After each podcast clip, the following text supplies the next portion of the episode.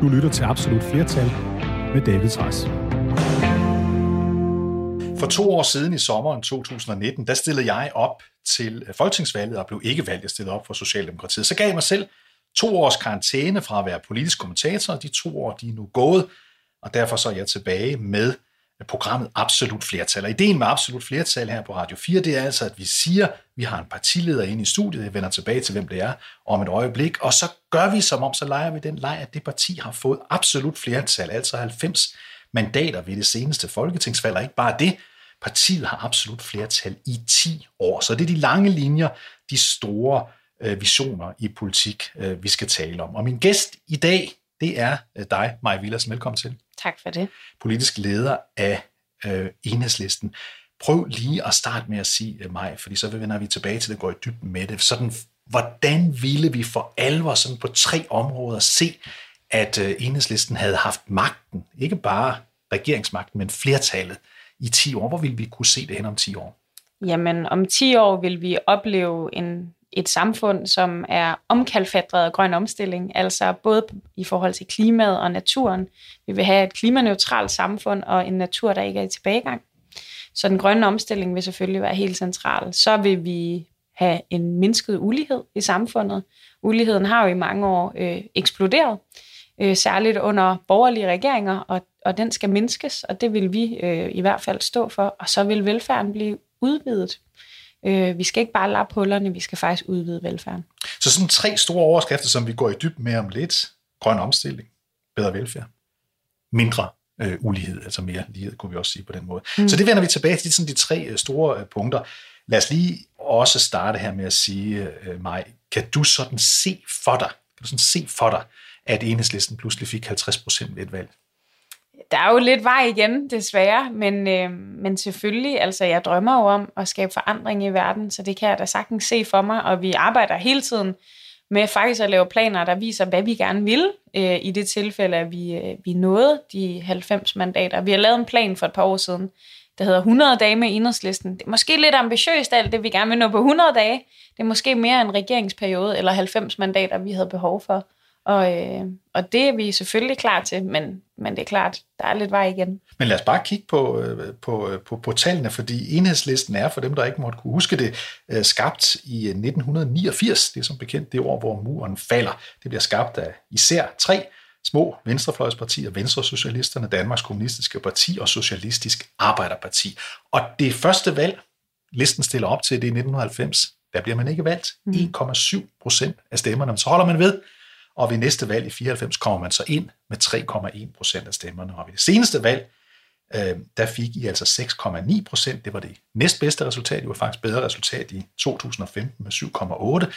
Men i de seneste målinger, øh, maj, der ligger I der og balancerer omkring 9-10 procent point, så vi ser altså en, en fremgang. Ja, vi må håbe, det holder helt til valgdagen. Ja, det er dejligt. Hvis, hvis fremgang bliver ved i det her tempo, så begynder I jo at nærme jer de, de, de 50 procent. Ja, ja, ja, så er det i min levetid. Det er dejligt. så er det din levetid. Ja. Og apropos noget fra dengang, at partiet bliver stiftet, det er fordi, apropos siger jeg, fordi vi vender lige tilbage til, at du faktisk først er født lige efter, mm. at, øh, at enhedslisten bliver, bliver, bliver, bliver skabt. Altså det er jo i 89, du blev født i 91, det vender vi tilbage til. Men partiet er baseret på det, man kalder en marxistisk samfundsanalyse og klassekamp. Hvad betyder det i dag? Jamen, det betyder, jamen egentlig er det kondenseret meget godt ned, synes jeg, til de punkter, jeg lige har nævnt, at vi skal ikke lade markedet styre øh, helt al økonomi, og det, det er jo markedet, der har været med til i hvert fald at, at skabe en, en klimakrise, som er så enorm. Øh, for mig handler det også om, at vi skal jamen, sikre et fællesskab og velfærd, Øhm, og at uligheden selvfølgelig bliver, bliver mindsket. At vi alle sammen får større del i de goder, der bliver skabt i samfundet. Så egentlig så, øhm, så holder øh, det ideologiske gods meget godt endnu, synes jeg. Men, men når jeg hører ordet Karl Marx, ikke? ja. altså, fordi marxistisk, det kommer jo af ordet Karl Marx, ja. ikke sandt? Øh, og så er vi tilbage til, til, til 1800-tallet, vi er tilbage til ideologen bag det, der sidenhen bliver til kommunismen og Sovjetunionen og alt det. Jeg ved godt, han ikke skabte Sovjetunionen, men var en ideolog før da. Men alligevel, så tænker jeg, det er jo sådan noget gammeldags, øh, det er sådan noget gammeldags øh, ideologisk øh, snak. Hvorfor holder I fast i det udtryk? Jamen, jeg tror, jeg synes, det er rigtig vigtigt, at partier baserer sig på visioner for samfund. Og i enhedslisten er vi socialister, øh, og vi døbte os selv dengang i 89, før jeg blev født, de rødgrønne, fordi vi troede på, at verden havde behov for meget store forandringer. Og det holder vi fast i. Og det kan godt være, at det på sin vis er, er, er gammelt gods, men man kan jo også se, hvordan socialismen blomstrer. For eksempel i USA med Bernie og AOC og unge bevægelser, hvor mange unge jo synes, at, at verden og indretningen af den er for gal, og der skal noget mere til. Så, øh, så derfor synes jeg, det er meget fornuftigt, at vi holder fast. Lad os bare lige holde til parallellen, du lige nævner der øh, fra, fra USA, fordi jeg synes, det er interessant rent generationsmæssigt. Kigger man i USA på folk, der er over 40 år, når de hører ordet socialisme, så hører de Sovjetunionen og stillstand og tilbagegang og Østblokken og Varsava-pakken og alt det der, mens når nogen under 40 år hører ordet socialisme, så hører de adgang til gratis uddannelser, mm. øh, adgang til, til fælles sundhedspleje. Så man kan jo mærke, at der også generationsmæssigt er en forskel. Er der også det for dig? Altså, jeg gætter på, at du ikke altså, tænker på Sovjetunionen, når du hører ordet socialisme. Nej, det gør jeg bestemt ikke. Og, øhm, og hvad kan man sige, i mange år tror jeg også, at vi i enhedslisten var lidt martret af alt det, der skete i Sovjet. Øhm, og det er, jo ikke, det er jo ikke det, vi nødvendigvis er, er rundet af. Det er jo ikke det, jeg mener skal ske med, med det danske samfund. Men jeg er socialist, fordi jeg mener, at vi har store problemer med den grønne omstilling, med ulighed. Øh, og og et velfærdssamfund, som er godt, men som kan blive meget bedre. Øh, og jeg tror, det er helt rigtigt, at, øh, at socialismen er på vej frem, særligt blandt de unge, øh, som kan se, at der er behov for noget nyt. Og man kan sige, der er jo altid tidens tendenser. På et tidspunkt var det meget, meget, meget populært at være ultraliberal, mm. øh, og der er blevet skabt øh, teser rundt omkring, og, øh, og strømningerne har gået frem og tilbage, men det føles i hvert fald lige nu, som om der er er medvind på den socialistiske vogn, og det er jo dejligt. Og det er der jo også, når man kigger på jeres øh, meningsmålinger, som vi gjorde lige før mig. Lad os lige tale lidt om dig, fordi øh, øh, du bliver politisk leder af øh, enhedslisten her i februar måned i år, mm. øh, efter at du blev valgt ind i Folketinget første gang i, øh, ved, ved valget i 2019. Du er 29 år gammel, bliver 30 år øh, øh, senere i år. Ja. Så du er det, man kalder en ung øh, partileder.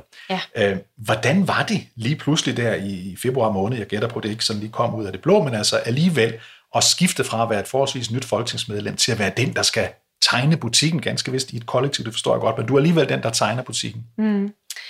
Uh, hvordan var det? Altså, det, øh, det var jo med en hel masse sommerfuld i maven, at jeg gik ind til den opgave. Øh, heldigvis så kan man sige, at jeg var, jeg var relativt godt forberedt. I, I enhedslisten har vi jo et rotationsprincip, som betyder, at man ikke kan sidde i Folketinget så længe. Og, øh, og det har rigtig mange ulemper, men det har altså også den fordel, at vi kan planlægge lidt mm. længere frem i tiden, hvad der skal ske. Så jeg vidste godt en del måneder forinden, at jeg skulle være den næste politiske ordfører. Og, og det betyder jo, at man kan begynde at forberede sig. Men, men det så, det at forberede sig er en ting, men når man så står der, så er det bare et andet å, der er på ens mhm. skuldre. Øhm, både i forhold til, jamen, hvordan går det med meningsmålingerne og alt det, som kommentatorvældet snakker meget om, men jo også øh, hurtige beslutninger, man skal træffe, når Mette Frederiksen ringer, ja. eller når man skal ind til en forhandling og, øhm, og skal indgå et kompromis, og der skal man være, være hurtig på fødderne og velforberedt, og det, der har jo heldigvis lært, der har jeg lært en del af dem, der har været der i stolen før mig. Og hvis vi kigger på det, er det jo meget interessant, fordi det kan jeg jo huske som en, der har kommenteret politik udefra, at da Pernille rosenkrantz teil i sin tid stoppede, så, øh, så, som jo er så nu socialdemokratisk øh, minister med dengang, politisk leder i, i enhedslisten, så sagde man, at det var slut, fordi hun var så stort talent, der kunne ikke komme en anden. Senere kom Johanne Schmidt Nielsen, da hun træder tilbage, siger man det samme, nu falder det hele fra hinanden, så kom Pernille Skipper, så stoppede hun, så troede du til, så siger folk igen, nu falder det hele fra hinanden. Virkeligheden er jo, at i de sidste mange år, der har I haft en kurve, der går opad. Så når du siger det der med, at der er nogle ulemper i rotationsprincippet, så må man vel også omvendt sige, som tolker jeg det i hvert fald, at det må jo være jeres politik, som gør, at folk bliver ved med at være der. Øh, fordi hvis det kun var baseret på, hvem der stod i spidsen for partiet, så ville det jo falde sammen, og det gør det jo ikke ja. hos jer. Nej, og det er jo uendelig heldigt og dejligt. Særligt i de her brydningstider, hvor folk forsvinder fra Christiansborg i et væk. Nærmest hver mm. uge er det som om øh, politikere forsvinder af den ene eller den anden grund. Og, øh, og derfor er det jo vigtigt, at det er politikken, vi baserer, øh, eller hvad kan man sige, at, at populariteten eller stemmerne øh, beror på. Det er jo enormt vigtigt. Og så tror jeg også, altså rotationsprincippet øh, der kan mange ting, men det skaber også lidt sådan en fornemmelse af, af sammenhold, og vi skal sørge for at løfte hinanden frem og finde talenter. Så øh, jeg bruger også en del tid på at prikke til sig unge og ældre mennesker øh, og sige, hey, du skal da stille op til Folketinget. Og det tror jeg giver en anden dynamik end i mange andre partier, hvor man for delen holder folk øh, med talent ude, i hvert fald nogle gange, ikke? fordi så kan ens egen post blive usikker. Fordi i andre partier er det mere et nulsumspil, men så hos jer ved man på en eller anden måde, det er to eller tre, måske fire afhængig af, hvornår der er valg, øh, perioder, som, øh, så, som I får. Lad os, lad os lige øh, tale lidt mere om dig øh, som person, Maj, fordi du er født i det område, man normalt kalder Vækst Danmark. Ja. Vestjylland. Ja. Øh, født i Herning, forstår jeg, og så vokser du op i Kibæk, ja. som er en lille by. Ja og, og begge dine forældre er, er folkeskolelærer. Hvad er det for en, en, en opvækst, du får derude? Er dine forældre øh, også aktive i politik? Øhm, på den måde, at de er fagligt aktive, mm-hmm. og så på et tidspunkt, altså Kibæk er jo sådan hjertet af Venstreland. Mm-hmm. På et tidspunkt kan jeg huske, der var kommunalvalg, hvor øh, to tredjedel stemte direkte på partiet Venstre, og en tredjedel på, øh, på borgmesteren, som jo øh, har været enormt populær. Øhm, så på et tidspunkt, så spørger en øh, politimanden, den, dengang havde man jo en lokal politimand mm. øh, derude, om ikke min far ville stille op for Socialdemokratiet, fordi de havde ikke noget parti til venstre for, øh, øh, ja, for midten overhovedet. Så det gjorde han, men jeg tror nu måske hans hjerte ligger lidt, lidt mere ude mod venstre i virkeligheden. Så, så politik har fyldt, og, og min, min egen familie har været meget, altså min, min farmor og farfar var mm. meget fagligt aktiv, og øh, ja, aktiv i fagbevægelsen osv. Så, videre. så så i virkeligheden så har de politiske diskussioner fyldt meget, øh, men jeg har egentlig en familie, som, som stemmer alt fra Dansk Folkeparti til Enhedslisten. Så du repræsenterer, eller du ikke du, men din familie repræsenterer hele spektret? Det må man sige. sige. Din, øh, din farmor, nu nævnte du hende lige, øh, syrske. Hvad mm. det var det mange kvinder var på den egen, ja. øh, dengang, hun, øh, dengang hun var ja, ung og ældre. Øh, siger du mange gange, er, er, er et forbillede. Hvad er det, der gør, at, øh, at hun, og hvad hedder hun i øvrigt, øh, din, din hun hedder Grete. Grete, hvad er det, der gør, at, at din farmor Grete der er sådan et forbillede for dig? Jamen, hun er en dame, der virkelig er ved sine meningers mod. Øh, det er hun stadig i dag, og ja. hun kan godt finde på, når man taler med hende og sige, nu så jeg lige i tv-avisen, og det er også for galt, eller det her skal ske. Så det er jo dejligt, øhm, at hun altid har stået ved sine holdninger, og så har hun... Øhm, hun har, ikke, hun har ikke haft den letteste opvækst, og får min far i en meget, meget ung alder. Øhm, og skal ligesom klare sig med ham og et job øh, på, på en, en fabrik, hvor de laver øh, tøj og tekstil øh, som rigtig mange i det område gjorde. Og der fik kvinderne jo slet ikke en, en lige så god løn som mændene, og der var en masse vilkår, som var enormt svære. Så hun af en eller anden grund, jeg ved ikke hvorfor, men blev ligesom fagligt aktiv og kom ind i fagforeningen og var rundt. Dengang tror jeg nok, man solgte mærker øh, mm. for at få folk til at, at støtte fagforeningen og har været rundt øh, på den ene fabrik efter den anden og endte til sidst faktisk med at være formand for syrskernes fagforening i Herning. Øhm, og er sådan en type, der altid har en god anekdote fra en eller anden fabrik, som den ligger også derude i, ja, i Kibæk, eller hvor den kunne ligge. Øh, og der har vi blokeret, fordi chefen han ville ikke øh, behandle nogen medarbejdere ordentligt, eller hvad ved jeg. Og det skaber jo en eller anden form for sådan social indignation, tror jeg, hos mig. Så, så din farmors måde at tale om den opvækst, hun havde, og det gælder jo så både, at hun har haft et job, der ikke har været højt lønnet, mildest talt, mm. men hun har også været kvinde ja. øh, i, i det her område. Jeg gætter på, at de to områder til sammen har, har betydet noget. Helt klart. Helt klart. Rigtig, rigtig, rigtig meget. Øh, og det hun alligevel har tur stille sig frem og stå ved sine holdninger og tage nogle tæsk for det, men jo faktisk også er lykkedes. Mm. Jeg tror måske også det, som har betydet meget for mig, har været at kunne forstå, at det er hendes generation, som har været med til at opbygge et velfærdssamfund, til at sikre lige løn, eller vi har jo ikke helt lige løn, men i hvert fald højere løn og flere muligheder for mig. Og det er rigtig vigtigt, at jeg også værner om det i dag. Øhm, så så det, altså, den taknemmelighed i virkeligheden også over, at de har opbygget så meget, den, den tager jeg også meget alvorligt i virkeligheden, og vil gerne være med til at værne om. Og så mens du er skoleelev, mens du er gymnasieelev, skoleelev ude i Kibæk og gymnasieelev inde i Herning, der bliver du så engageret i elevrådsarbejde. Ja. Øh, går meget op i det. Øh, ender jo også med at være meget aktiv i, i DGS, Danske Gymnasieelevers øh, sammenslutning. Hvorfor det? Jeg tror, at det var sådan ligesom det sted, jeg kunne kanalisere mine holdninger hen. Øhm, jeg kan huske, der var en flygtningelejr i den by, jeg boede i, og jeg øh, var meget optaget af, at øh, jamen, hvilke vilkår de kom fra. Der kom først flygtninge fra, fra Bosnien, eller ja, og fra, fra den krig, og senere var der faktisk afghanske børn på min skole. Og det, det begyndte jeg at interessere mig ret meget for, og til sidst så tror jeg måske også, at jeg blev lidt en pestilens i timerne, fordi jeg ville også gerne diskutere det. Også i de timer, hvor det ikke lige var relevant. Så jeg havde en matematiklærer, Jørgen, som selv, ja, ja, selv er meget sådan politisk aktiv, eller bevidst i hvert fald, sådan en rigtig diskuterende type, som sagde, ah, skal du ikke ind i det der elevråd? Mm. Og det er jeg meget taknemmelig for, at han gjorde. Fordi ellers så, ja, så tror jeg ikke, jeg havde siddet her i dag. Øhm, det var ligesom, det var min mulighed for at lave politik, fordi øh, jeg var jo ret lille og havde en masse holdninger til ting, og, og så, så gav det mening. Og så fandt jeg jo hurtigt nogle fællesskaber, hvor der også var andre, der først menede om skolepolitik. Det blev jeg enormt optaget af. Men så, øh, ja, så bliver man jo også, så ser man jo de større sammenhænge senere. Nu fik jeg sagt før, det kommer jeg i tvivl om, jeg har ret, så derfor kan du rette mig, hvis jeg tager, jeg tager fejl. Men, men, men jeg mener, at jeg har set, at du starter i Herning på gymnasiet, og så flytter du til ja. København, til Gifjørn Gymnasiet, der ja. ligger på Østerbro, tror jeg, øh, i København. Øhm, var det rigtigt? Det er rigtigt, Godt. ja. Godt. Hvordan det kan det være, du flytter til København? Uh, det er, det er en kombination af, øh, at at Gymnasieelevernes Forening, DGS, øh, er i København, og jeg laver ikke rigtig andet end at rende til møder. Nej. Og så bliver jeg nok også lidt vild med en. okay. så, så, så gav det mening. Øh, men jeg savnede faktisk øh, min, ja, min klasse og folkene fra Herning Gymnasium enormt meget. Øh, ja, og vi har, vi har, ja, vi har jubilæum lige om lidt og skal mødes, så jeg hænger stadig lidt sammen med dem heldigvis. Men Læst. altså det der København trak bare på en eller anden måde, fordi der var så mange muligheder og mennesker, der også var optaget af, af politik og samfund og, og kultur og alt muligt ja. andet. Så, så derfor så, øh, så flyttede jeg over rimelig tidligt. Jeg, jeg kan huske, at mine forældre synes, det var en katastrofe. Ja. De troede, altså, de troede intet godt ville komme ud af, at jeg boede helt herover.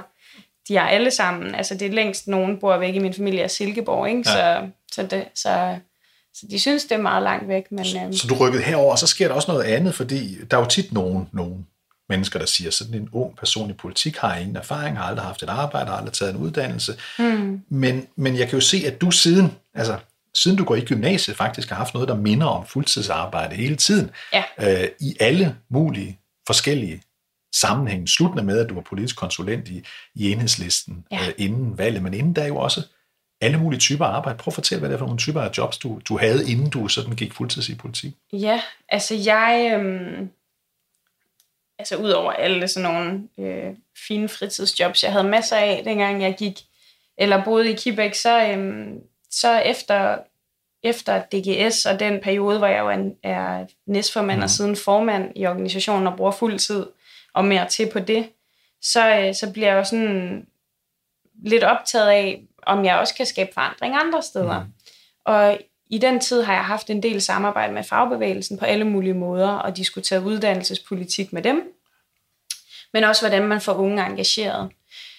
På det tidspunkt er der øhm, Vejlegårdskonflikten, og jeg er med i en gruppe, som er med til Skal vi lige have refereret Vejlegårdskonflikten, hvad det var den? Øh, det er rigtigt. Jamen, det var en konflikt, hvor øh, en restauratør på en restaurant i Vejle ikke ville tegne overenskomst med de ansatte. Øh, jeg kan nærmest ikke rigtig huske så meget. Det var, det var sådan, det var. Jeg vil bare lige skyde ind meget så, for du siger, hvis, du bliver, hvis det betyder meget for dig, så du sagde før, at der var tidligere en bølge, hvor liberalisterne stod stærkt. Det her var jo omvendt en kamp, hvor liberalisterne sagde, se her, det er rigtigt. her går øh, fagforeningerne for langt, og så videre, går ud over den her lille arbejdsgiver. Så det var sådan en, en sag, der fyldte på begge sider af spektret dengang. Jamen, det er rigtigt. Jeg var så med i en gruppe, som lavede en organisation, der hed 0F, som lidt ja. var sådan en satire på øhm, ja, de rigeste, og, og hvad, altså, som, hvor der var sådan noget intet fagligt, intet fælles, og jamen, hvor vi lidt tog pis på alle dem, som synes, at Vejlegårdskonflikten mm. var at gå for langt. Det tror jeg blev bemærket af en del i ja. fagbevægelsen. Og øhm, ja, så parallelt med, at jeg faktisk søger ind på universitetet, jeg kan nærmest ikke engang huske, hvad det var, jeg gerne ville dengang, så, så søger jeg et job i, øh, i HK, den fagforening, øh, som jeg blandt andet har haft noget samarbejde med, og, og ender med at få det, selvom jeg, jeg, jeg, de søgte ligesom efter en, der var færdiguddannet. Mm.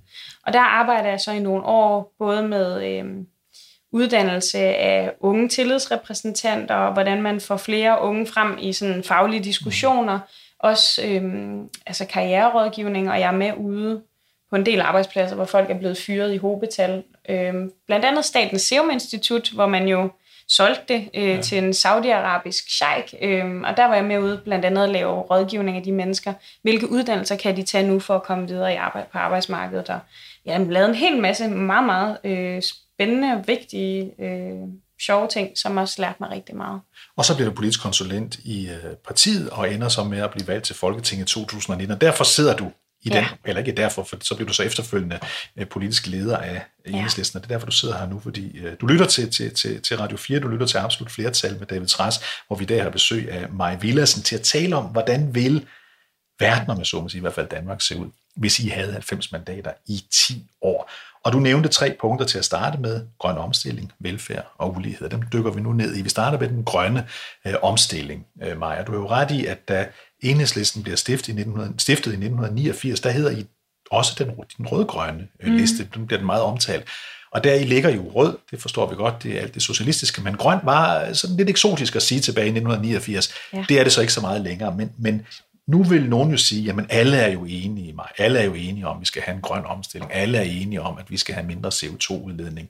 Så hvad mener du egentlig med, at man for alvor ville kunne se det, mm. hvis I havde magten i 10 år? Ja. ja, det er jo helt rigtigt, at alle kalder sig grønne nu. Jeg, jeg læste for nylig faktisk vores, øh, jeg ved ikke hvorfor jeg brugte tid på det, men vores allerførste politiske program fra 91, det er ja. lavet en måned før jeg blev født, hvor øh, vi skrev, at man skulle være øh, leve inden for klodens grænser i forhold til udledning i år 2000. Ja. Så hvis bare øh, de havde fået indflydelse, så havde vi ikke stadig så store problemer. Men, øh, men, men vi står jo i ret store problemer. Ja. FN's øh, klimapanel kom jo med en rapport i, øh, i forrige uge, tror jeg det var, som, som pegede på, at, øh, at hvis ikke vi inden for de næste 10 år får halveret CO2-udledningerne på verdensplan, så, øh, så stiger vi over halvanden grad, og så kan der komme meget, meget, meget katastrofale klimakonsekvenser. Og vi ser dem jo allerede. Og det betyder jo, at vi også som Danmark skal bidrage. Vi er allerede i gang øh, med den klimalov, vi har vedtaget. Skal vi reducere vores udledninger, og vi skal jo gøre det på alle områder, alt fra transport til landbrug til industri. Øhm, men vi bliver også nødt til på sigt at optage mere CO2, end vi udleder, fordi vi jo har, historisk har været nogle af dem, der har udledt øh, rigtig, rigtig meget. Og det kræver en, en radikal forandring af vores samfund på rigtig mange måder. Både for os som individer, men jo også i måden, vi ligesom øh, har altså styrer samfundet på. Og der tror jeg, instrumenter som, altså, som at styre, hvor meget det koster for virksomheder at udlede CO2, det bliver rigtig, rigtig afgørende. Men hvis vi tager sådan helt op i helikopteren og siger, nu skruer vi tiden frem 10 år fra nu, det vil sige 2031 øh, må det være, Øh, der har I siddet 10 år. Målet, mm. som regeringen og øh, dem, der var fælles om at skrive forståelsespapiret, da regeringen blev stiftet her blandt jer, det er 70 procent ja. reduktion i 2030. Men hvis nu I var helt alene om at bestemme, hvor langt ville vi så være nået i, om 10 år? Jamen, egentlig så, øh, altså bare for en, en tre år siden, så grinede folk jo af vores 70% plan. Ja. Så jeg vil meget gerne stå på, at de 70%, det er det, vi skal reducere til i 2030. Men så skal vi også øh, jo også skrue tempoet op, sådan så vi bliver klimaneutrale i 2040. Så jeg står egentlig ved målet. Udfordringen er måske mere midlerne, vi er lidt mm. uenige om nu. Øhm, så, så derudover, og det er farlige ved den grønne dagsorden, er jo, at det hurtigt kan blive meget teknisk. Øhm, derudover drejer det sig jo også om, at vi, vi har nogle udledninger, som vi, vi kan styre. Øhm, inden for landets grænser, men vi som borgere i Danmark er jo også nogle af dem, der har de største CO2-fodaftryk, mm.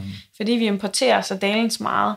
Øh, og der bliver vi jo også nødt til på en eller anden måde at skrue på nogle knapper, der betyder, at vi, øh, vi også er med til at bidrage mere positivt. Så hvordan ville en dansker kunne se om 10 år, at I har ført klima- og miljøpolitik i 10 år alene på jeres øh, præmisser? Jeg ved godt, I sikkert vil samarbejde med andre, men altså det er jer, der dikterer kursen, mm. når nu man har absolut øh, flertal. Vil det være dyrere at være dansker, for nu at bruge sådan et, et, et, et, et, et, et polemisk udtryk. Mm. Altså vil man opleve, at det er dyrere at købe et øh, kilo fars, øh, en liter mælk, øh, den slags? Vil det være dyrere? For nogen vil det helt sikkert. For nogen vil det være dyrere at have flere biler stående i garagen mm-hmm. og gå ned og købe øh, kød øh, hver eneste dag. Øh, for andre ville det ikke, fordi nøglen er jo, at, øh, at vi både er røde og grønne. Det vil sige, jeg mener, vi skal lave en stor omfordeling af, vores samf- af goderne og rigdommen i vores samfund, samtidig med, at vi laver mm. grøn omstilling. Så den enlige mor, som, hvor det er dyrt at tage ned og købe fars i køledisken, øh, ikke vil have en mindre disponibel indkomst, men ja, det at købe det vil koste mere. Så derfor mener vi i enhedslisten, at der skal være en CO2-afgift også på landbruget, sådan så det at købe ja, plantebaserede produkter vil forholdsmæssigt koste mindre, end det at, øh, at købe noget af det, der udleder mest. Vil I også sådan helt konkret sige, at øh, offentlige institutioner, altså køkkener i, på plejehjem, øh, folkes, ikke folkeskoler, men, men børnehaver, en slags steder, hvor der er, hvor der bliver serveret mad i offentlig regi, mm. styrelser, ministerier, hvad ved jeg, alt sådan noget, kommunekontor, skal det være for eksempel økologisk, og skal det være mere plantebaseret? Vil I komme med sådan nogle krav? Helt bestemt. Ja. Helt bestemt. Og det arbejder vores kommunalfolk allerede på. Nogle steder med succes, for eksempel i Københavns Kommune, hvor man jo serverer rigtig meget økologi i institutionerne. Mm. Øhm, nogle steder med lidt, lidt mindre held. Altså, jeg synes jo, det er vigtigt, at man får lov til ude øh, lokalt og være med til at skrue tingene sammen, men der er ingen tvivl om, skruer man på, hvad kan man sige, de økonomiske håndtag, så vil det også kunne svare sig langt bedre og servere noget mere plantebaseret. Øhm, ja, og noget økologisk mad, fordi vi er klar til at, skrue på håndtagene for, hvad, hvad ting skal koste. Hvad med transport? Fordi det er jo et andet kæmpe stort område. Vi vender lige tilbage til landbruget om et øjeblik, men ja. vi, vi tager det her med maden først, eller de der ting, og så, og, og, og så lige se på, på, på transport. Altså, hvad vil I altså for nu at sige det som det er, den regering, der sidder nu, øh, de har lagt en plan frem for, for, hvordan transporten skal ændre sig. En del af det, det er blandt andet, at der skal være flere motorveje, fordi der er flere biler. Der kunne man jo vælge at sige, som er meget grøn, jamen, vi vil ikke have flere motorveje, fordi vi vil ikke have flere biler. Vi vil gøre det mindre attraktivt at køre i bil. Hvordan vil I øh, sådan påvirke øh, transportområdet, når det handler om klima? Altså fik vi magten i morgen, så ville vi rulle den transportaftale, i hvert fald del af den tilbage, som man lige har vedtaget, som jo betyder, at man investerer milliarder af kroner i, i flere motorveje, som vi ved vil betyde flere biler og dermed mere udledning. Det betyder ikke, at vi ikke skal vedligeholde de veje, vi har allerede, øhm, men Danmark er jo faktisk et, et, et land, der har enormt meget motorvej per indbygger, til trods for, at vi er et ret lille land. Vi har mere, så vidt jeg ved, end både Tyskland og Sverige, som med undskyld, har nogle større distancer. Mm. Øh, så, så det synes jeg sagtens, at vi kan leve uden. Øh, omvendt, så synes jeg, at vi skal investere langt mere i ja, både, øh, hvad kan man sige, i grøn mobilitet, som både kollektiv trafik, mm. men også altså, delebilisme og alt det, som jeg tror bliver fremtiden. Øh, jeg håber meget på, på en, hvad kan man sige, en grøn fremtid, hvor vi også øh, på transportområdet kan dele noget mere, fordi øh, ja, vores biler står jo rimelig meget parkeret i, i garagen det meste af tiden, og det giver et meget uhensigtsmæssigt øh, CO2-aftryk. Ikke at man ikke skal kunne have en bil, øhm, og man har, øh, det ved jeg, når jeg har vokset op i Kibæk, ved Gud også behov for nogle gange en og to, mm. men, øhm, men vi skal, vi skal have ja, reduceret udledninger fra transporten, og der spiller bilerne en stor nøgle. Så, det... så de er også, altså hvis det står til enhedslisten, så kan man heller ikke købe en, øh, en andet end en grøn bil om fem år. Om fem år. Ja. Så det vil allerede være halvvejs inde i jeres periode, yes. så vil man ikke kunne købe anden grøn bil. Og en grøn ja. bil forstås som en bil, der er, gætter jeg på hybrid eller elbaseret. Ja, og faktisk så vil vi gerne også på sigt have udfaset hybriderne. Så det kun er, er, ja. er el, er, er den el, der er baseret på selvfølgelig bæredygtig ja. øh, energi bag det. Så lad os lige tage ja. landbrugsområdet, for det er jo et af de områder, hvor I adskiller jer øh, fra, øh, fra eksempelvis Socialdemokratiet, som har regeringsmagten der er, kan man jo godt sige, en vis tøven over for at gøre noget ved landbruget. Og det har der været lige meget, hvem der har været regering. Ja. Og det er også sat sådan lidt på standby nu, øh, på nuværende tidspunkt. Og lad os ikke bruge tid på at kritisere dem. Sidder man i stedet for at sige, hvad ville du så gøre? Hvad vil ja. du gøre ved det der landbrugssektor øh, for at få, øh, for at få øh, den grøn? Jamen, der er rigtig mange greb, der skal til, men et af dem er at tage en stor, stor del af landbrugsjorden ud af drift. Mm. Udlægge den til natur, og noget andet, det skal omlægges til mere skovproduktion, fordi vi har behov for træer, der både optager CO2, men som vi også kan bruge i vores byggebranche. Øhm, og så har vi brug for nogle større græsarealer til de øh, dyr, vi har, fordi i enhedslisten mener vi ikke, at dyr, øh, altså som vi spiser, skal leve i stalle hele livet, så derfor så skal de også have noget plads at boldre sig på, og kan gå og græsse nogle marker ned. Så der skal ligesom laves en radikal omlægning af, hvordan øh, arealet bliver brugt. Så mere natur, mere skovbrug og øh, mere græsareal.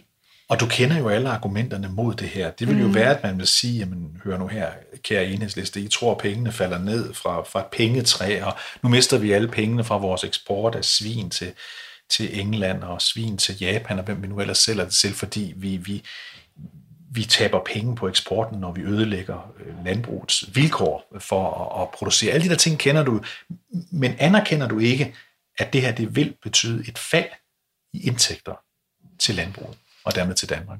Altså, det er klart, hvis man producerer færre svin, så kan man jo ikke tjene lige så meget på svinene. Så jeg håber i høj grad, at vi kan komme til at tjene øh, penge på nogle andre ting i vores samfund. Det kunne være det plantebaserede øh, øh, landbrug, som jo er i rivende udvikling i dag, og bare på de seneste 10 år er der jo virkelig kommet langt mere øh, på i køledisken, som er plantebaseret, og så at lave noget kvalitetsmad. Altså, når, når man så sælger noget gris, så er det økologisk, har haft det godt, og smager også derefter. Øhm, men, men der er ingen tvivl om, det kommer til at blive en stor omstilling af landbruget. Men landbruget står jo, altså vi tegner et rosenrødt billede af det, men de står jo i store økonomiske problemer, og øh, gennemsnitsalderen på en dansk landmand i dag er jo over 50. Så rigtig mange af dem skal på pension i løbet af de næste 10 år. Derfor så synes jeg, at det er rigtig vigtigt, at det jord, de så efterlader, mm. det bruger vi til noget fornuftigt. Og lige nu ser vi jo, hvordan kapitalfondene har et enormt indtog i landbruget. De opkøber store, store arealer, øhm, og er i hvert fald for nogens vedkommende meget, meget ligeglade også med den natur og det drikkevand, de også øh, skal passe på. Så derfor oplever vi jo faktisk også, at landmændene råber op og siger, at der skal gøres noget øh, fordi ellers så bliver de også udkonkurreret og opkøbt øh, en for en. Så derfor så har jeg lidt en drøm om, og jeg ved godt, noget af det måske kan lyde lidt naivt, men at vi vender lidt mere tilbage til sådan en Morten, Morten Korksk mhm. forestilling, mm-hmm. hvor en ung mand, der faktisk bliver, eller dame, der bliver uddannet fra landbrugsskolen, har mulighed for at få en bedrift og, og hvad kan man sige, øh, dyrke den og styre den og levere øh, nogle nogle ordentlige fødevarer. Fordi... Og så husker vi jo i Morten Kork-filmene, der var denne unge mand, det var altid en mand dengang, men lad os sige, det også var en kvinde nu, oppe imod en ond godsejer. Det er så Jamen, kapitalfonden, vi præcis. taler om her. Ja. ja. Og derfor så mener jeg, at vi skal, vi skal sige stop for, at kapitalfonden kan komme og opkøbe vores jord. Mm. Øhm, og i stedet opkøbe den og lave jordbrugerfonde, hvor unge øh, og gamle, hvad ved jeg, driftige folk øh, kan, kan øh, forpagte den og dyrke den og producere nogle gode fødevarer. Godt. Et sidste spørgsmål om det her med, med, med, med landbruget, det vil være, øh, hvis nu man er en almindelig, du sagde før, enlig mor, der skal mm. hen og købe noget mm. øh, til aftensmaden mm. i, i køledisken i Netto, så ligger der der en kylling, der er konventionelt produceret, og den koster 22 kroner. Mm. En hel kylling. Lige ved siden af, der ligger der en fin øh, økologisk kylling, og den koster 250 kroner. Ja. Eller noget i den stil. Mm. Det er jo så noget den størrelsesorden. Altså, den er et eller andet sted mellem 5 og 10 gange så dyr på en eller anden given dag. Hvordan vil du skattemæssigt, afgiftsmæssigt, øh, tilskudsmæssigt gøre det muligt for den enlige mor at foretage det valg, som du egentlig gerne vil have, hun foretager her, nemlig køber den økologiske kylling? Jamen, jeg vil gerne øh, skrue på den grønne check, som vi jo faktisk allerede har som vi indførte i samfundet en gang, dengang man indførte en masse grønne afgifter, så kompenserede man dem, der har mindst. Mm. Altså man gav dem øh, kroner og øre, hver gang man pålagde en afgift. Jeg vil sådan set bare øh, fortsætte med det, nemlig pålægge nogle CO2-afgifter på landbruget, øh, og, øh, og kompensere nogen via den grønne check, så de har en disponibel indkomst, så de stadig kan gå ned i køledisken og købe ting, men for mig, som tjener relativt meget, så, øh, så vil jeg måske overveje det lidt mere grundigt. Og så, så derudover, så, altså, så, så er det jo også et spørgsmål om dyrevelfærd og så videre. Kyllinger er jo faktisk ikke noget af det, der udleder så meget, mm. så hvis man vælger, kyllingen vil nok blive lidt øh, billigere til fordel for oksekødet, øh, så på den måde, så vil en CO2-afgift jo også være med til at skrue lidt på sådan nogle incitamenter på den ene eller den anden måde. Så på det grønne område, kigger vi 10 år frem, så vil vi se en, en, en, en grøn omstilling, der er indfaset meget mere, end den er i dag, og meget mere end de ambitioner, der er i dag. Vi vil, vi vil se et landbrug, der er blevet taget hårdere fat om. Vi vil se nogle afgifter, der vil skifte sådan, så det vil blive mere øh, attraktivt at få det her til at hænge sammen. Så skal jeg lige have et sidste spørgsmål, inden vi går over øh, til et andet punkt. Statsminister Mette Frederiksen sagde jo berømt, at hun var rød, før hun var grøn. Mm. Hvad er øh, du egentlig? Jeg er begge dele. Jeg synes, begge det hænger sammen. Ja. Øhm, altså uløseligt i virkeligheden. Og jeg tror ikke på, medmindre vi går ind og jamen, skruer voldsomt på nogle knapper og, hvad kan man sige, får forandret samfundet radikalt, øhm, men på en socialt retfærdig måde, så tror jeg ikke, vi kan få lavet en grøn omstilling. Og jeg mener jo også, at det at lave grøn omstilling har alt at gøre med lighed i virkeligheden. Fordi lige nu, øh, så er det jo dem, der har allermest, og de rigeste, der udleder øh, mest CO2, imens de verdens fattigste er dem, der kommer til at betale den største pris. Så derfor så hænger det sammen. Godt. Du lytter til Radio 4, du lytter til Absolut øh, Flertal med mig, David Træs, og med mig, Villersen, politisk leder af Enhedslisten, som gæst i dag. Og på det her punkt i programmet med mig, der plejer vi altid lige at bringe det ind, som jeg kalder dagens modstander. Det er en, ja. der ikke synes, det var en god idé, at Enhedslisten havde absolut flertal i 90 mandater. Jeg har fundet en, øh, som jeg næsten ikke kan forestille sig, synes, det var værre end at enhedslisten skulle have øh, magten i 10 år, nemlig Mads Lundby Hansen, cheføkonom hos den borgerlige tænketank øh, Cepos. Og lad os lige prøve at høre, øh, hvad han har at sige om det, han beretter, det han betragter som et, et scenarie. Mm. Oha, jamen så ser jeg desværre et Danmark, øh, som går i stå vækstmæssigt, hvor beskæftigelsen går kraftigt tilbage, Øhm, og det er fordi, når man kigger på de konkrete udspil, som flittigt kommer fra Maja Villersen og Enhedslisten, så er det altså et stort dræn på beskæftigelse og velstand. Lad os nu bare tage ideen om øh, 30 timers arbejdsuge for offentligt ansatte øh, til den samme løn. Øh, det er jo et forslag, som jeg næsten vil betegne på månen. Altså man vil give offentlige ansatte en timelønsforhold på cirka 20 cirka en dag mindre om ugen og beholde den samme løn. Og det vil betyde, at umiddelbart så vil der mangle en hel masse sygeplejerske timer, lægetimer, folkeskoletimer osv. Og der har vi enhedslisten selvfølgelig, som vi har sagt, tilføjet nogle flere ressourcer. Der skulle skaffe 150.000 ekstra hænder til den offentlige sektor. Det koster 75 milliarder. Og jeg vil bare spørge mig, Villadsen, hvad med den hjernekirurg, den kraftlæge, øh, den socioassistent og den sygeplejerske, som går ned på 30 timer?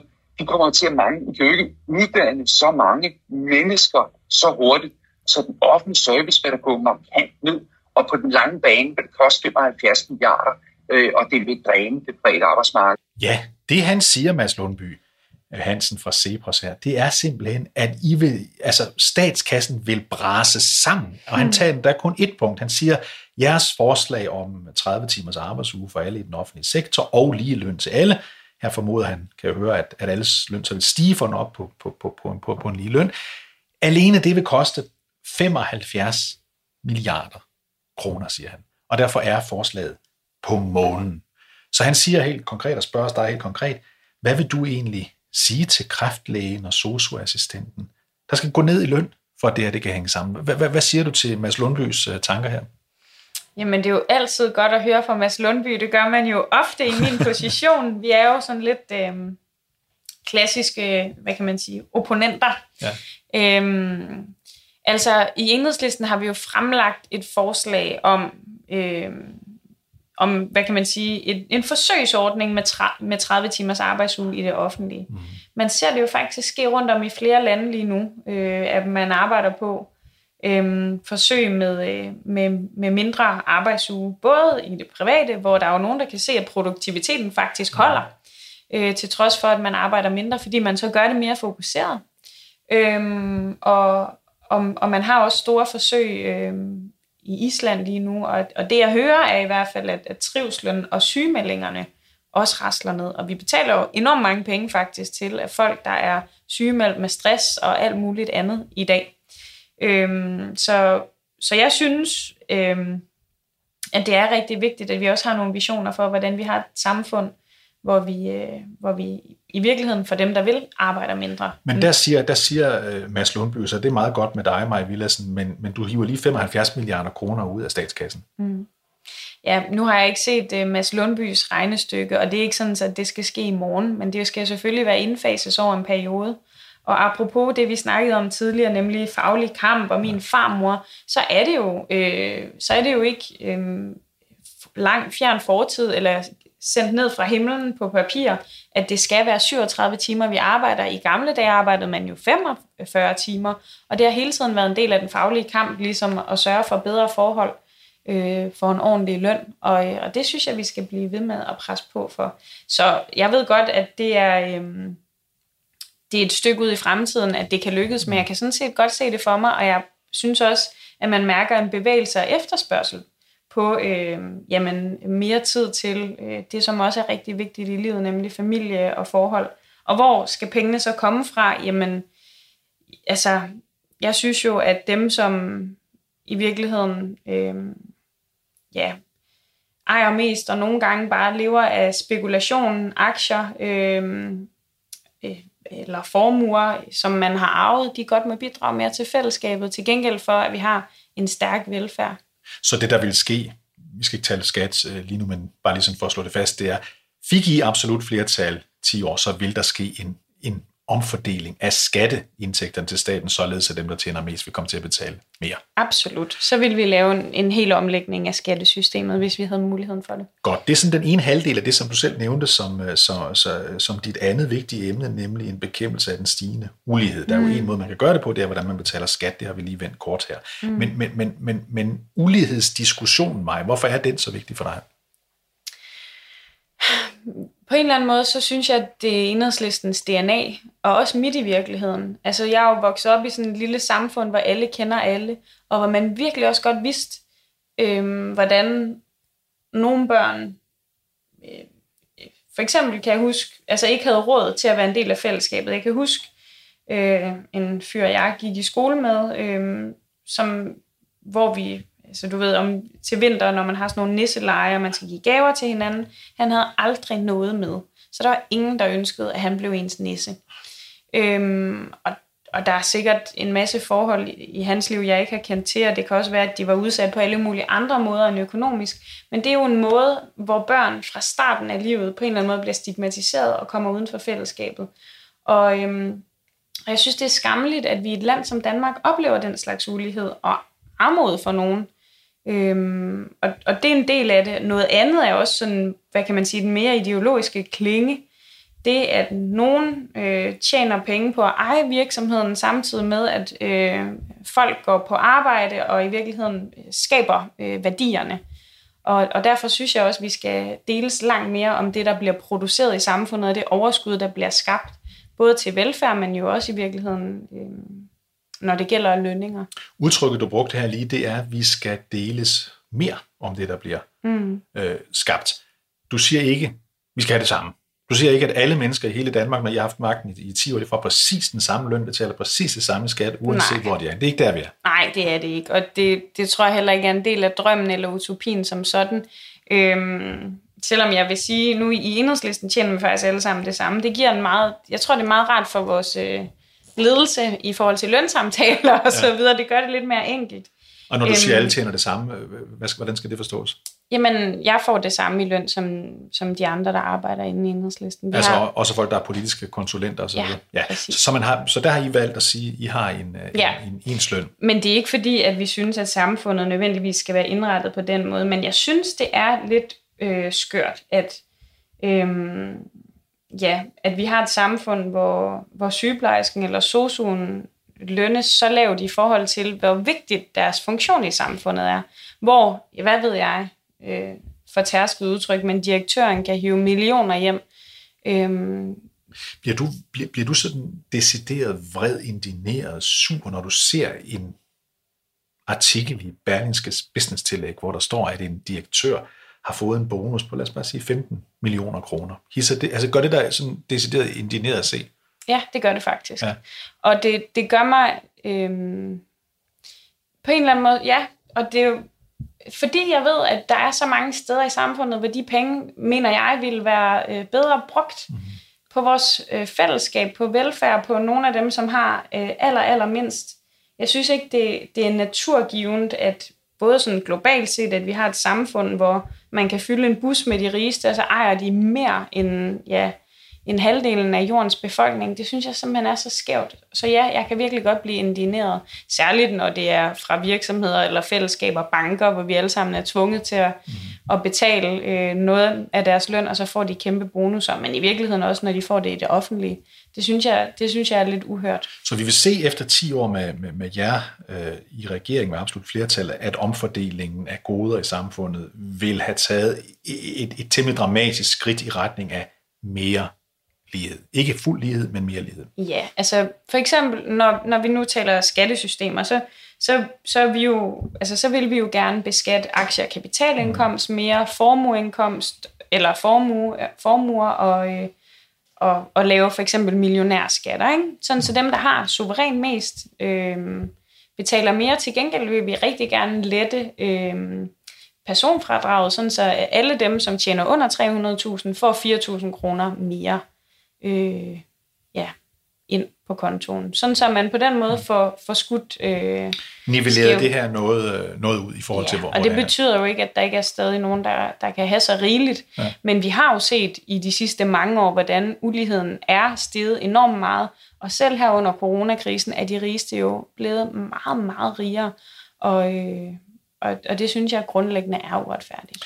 Godt. I det her program, der plejer jeg også altid at hjælpe partilederen med at udpege en regering. Øh, og det er fordi, jeg ved, at jeg ved, at sådan noget går man at tænke over, og det kan godt være, at du ikke lige går og tænker over, at I skal danne en regering alene, men det kunne jo være, at lige pludselig skulle med i en regering. Så derfor ja. går man jo og overvejer sådan nogle ting. Ved jeg, selvom du måske vil sige, at du ikke gør det, men, men lad lige mig starte, mm. fordi så kan du selv bagefter øh, tilføje, hvem du har lyst til at sige. Jeg forestiller mig altså, at I har I danner regering øh, alene, mm. øh, og jeg peger ikke hele regeringen ud her. Jeg, jeg giver bare sådan fem bud på nogle navne, jeg kunne forestille mig. Jeg, ja. jeg giver sig selv, at du vil blive landets nye statsminister, Maj. Så forestiller jeg mig, at Pelle Dragsted vil blive finansminister. Ja. Jeg forestiller mig, at Pernille Skipper vil blive velfærdsminister.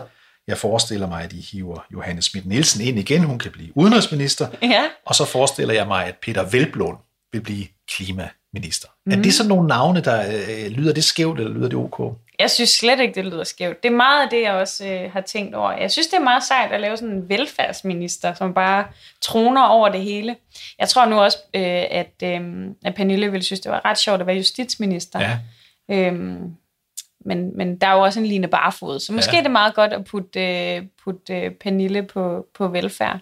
Jeg synes, det er nogle gode navne, og i det hele taget, at, altså nu ved jeg godt, så sidder jeg og blærer mig med os, men jeg synes, vi har nogle kompetente mennesker, øh, i enhedslisten, både nu, men også sådan historisk, som, som ville kunne bidrage med meget, og måske også ruske lidt op i systemerne derinde. Så det vil ikke blive noget problem for dig at pege, lad os sige 20 ministre eller hvor mange det vil du ikke, det, det kan I sagtens, siger du?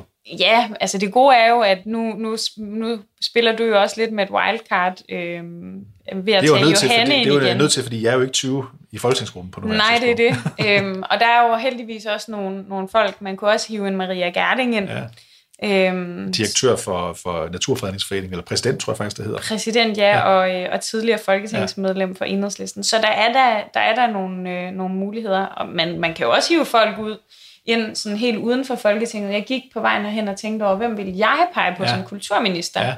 Der tænkte jeg lidt på sådan en, en Jesper Christensen måske. Ja, skuespilleren. Skuespilleren Jesper Christensen. Ja. Der er jo både noget bondskurk og noget bænken. Det synes jeg... Øh, det synes jeg kunne noget. Det vil være spændende, og så tror jeg for en gang skyld, at, at, at, at kulturlivet ville tænke, okay, ham kan vi godt lide. Ja, måske. Man ved aldrig, hvad de vil sige. Men vores, vores store problem med det der er jo rotationsordningen, for så skal man godt nok give ministre ofte. Men øh, det må vi jo få set på til den tid. Godt mig. Lige til sidst, øh, og vi har ikke så frygtelig meget tid tilbage, men, men emnet velfærd nævner du også mm. som en af de tre ting, altså grøn omstilling, ulighed og nu velfærd. Lad os lige prøve at tage nogle overskrifter. Hvad er det, du mener, når du siger, at velfærden vil være dramatisk anderledes efter 10 år med absolut flertal til enhedslisten? På den ene side, så synes jeg jo, at vi har skabt et af de mest geniale samfund i verden. Vi har et velfærdssamfund, hvor vi alle sammen bidrager øh, til et skattesystem, der betyder, at vi kan øh, ja, komme på plejehjem, eller på fødegang, eller hvad ved jeg, vi har behov for øh, i skole, øh, og få den hjælp, vi har behov for. Det synes jeg er helt fantastisk.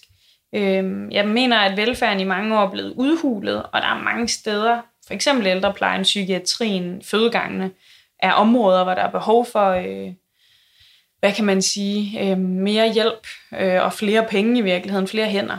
Øh, men vi har også et velfærdssamfund, som helder nogle steder. Og jeg er i virkeligheden inspireret af også nogle af de amerikanere, som snakker om at udvide velfærden. Mm. Altså Bernie Sanders taler lige nu om, at, øh, at briller, høreapparater og tandlæge skal være gratis. Mm. Og det er det jo egentlig heller ikke i Danmark. Nej. Og det ville det være i et samfund, hvor enhedslisten havde øh, 90 mandater. Der ville vi udvide velfærden betragteligt. Så det vil for eksempel være at gå til tandlæge, det vil være sidestillet med at gå til lægen, altså gratis, gratis forstået. Jeg ved godt, så, ja, skattebetalt, som en straks vil sige, ja. når jeg siger, at det er gratis, men, ja. altså, men altså betalt over skatten, øh, ja. sådan så man ikke betal, skal have ekstra penge op i lommen, når man går ind, eller briller, eller høreapparat, siger du. Ja. Så det vil være sådan et område, hvor man vil se øh, det på. Så ja. ved jeg jo også, at I på sådan et område, som er aktuelt lige nu, øh, nemlig sygeplejerskes vilkår, ja. der vil I også gå ind og sige, at, at I vil løfte sygeplejerskens vilkår. Lige præcis, og man kan sige, det føles lidt skørt at sidde og snakke om at udvide velfærden, når fundamentet i virkeligheden står og vakler lidt lige nu. Og det gør det jo på nogle områder, fordi øhm, hvad kan man sige, tilslutningen til fagene øh, falder. Altså, der er færre, der vil syge ind på sygeplejefaget. Man står lige nu i Region Hovedstaden og ikke kan ansætte til de stillinger, der er. Og det skyldes jo dels arbejdsvilkår, men også løn.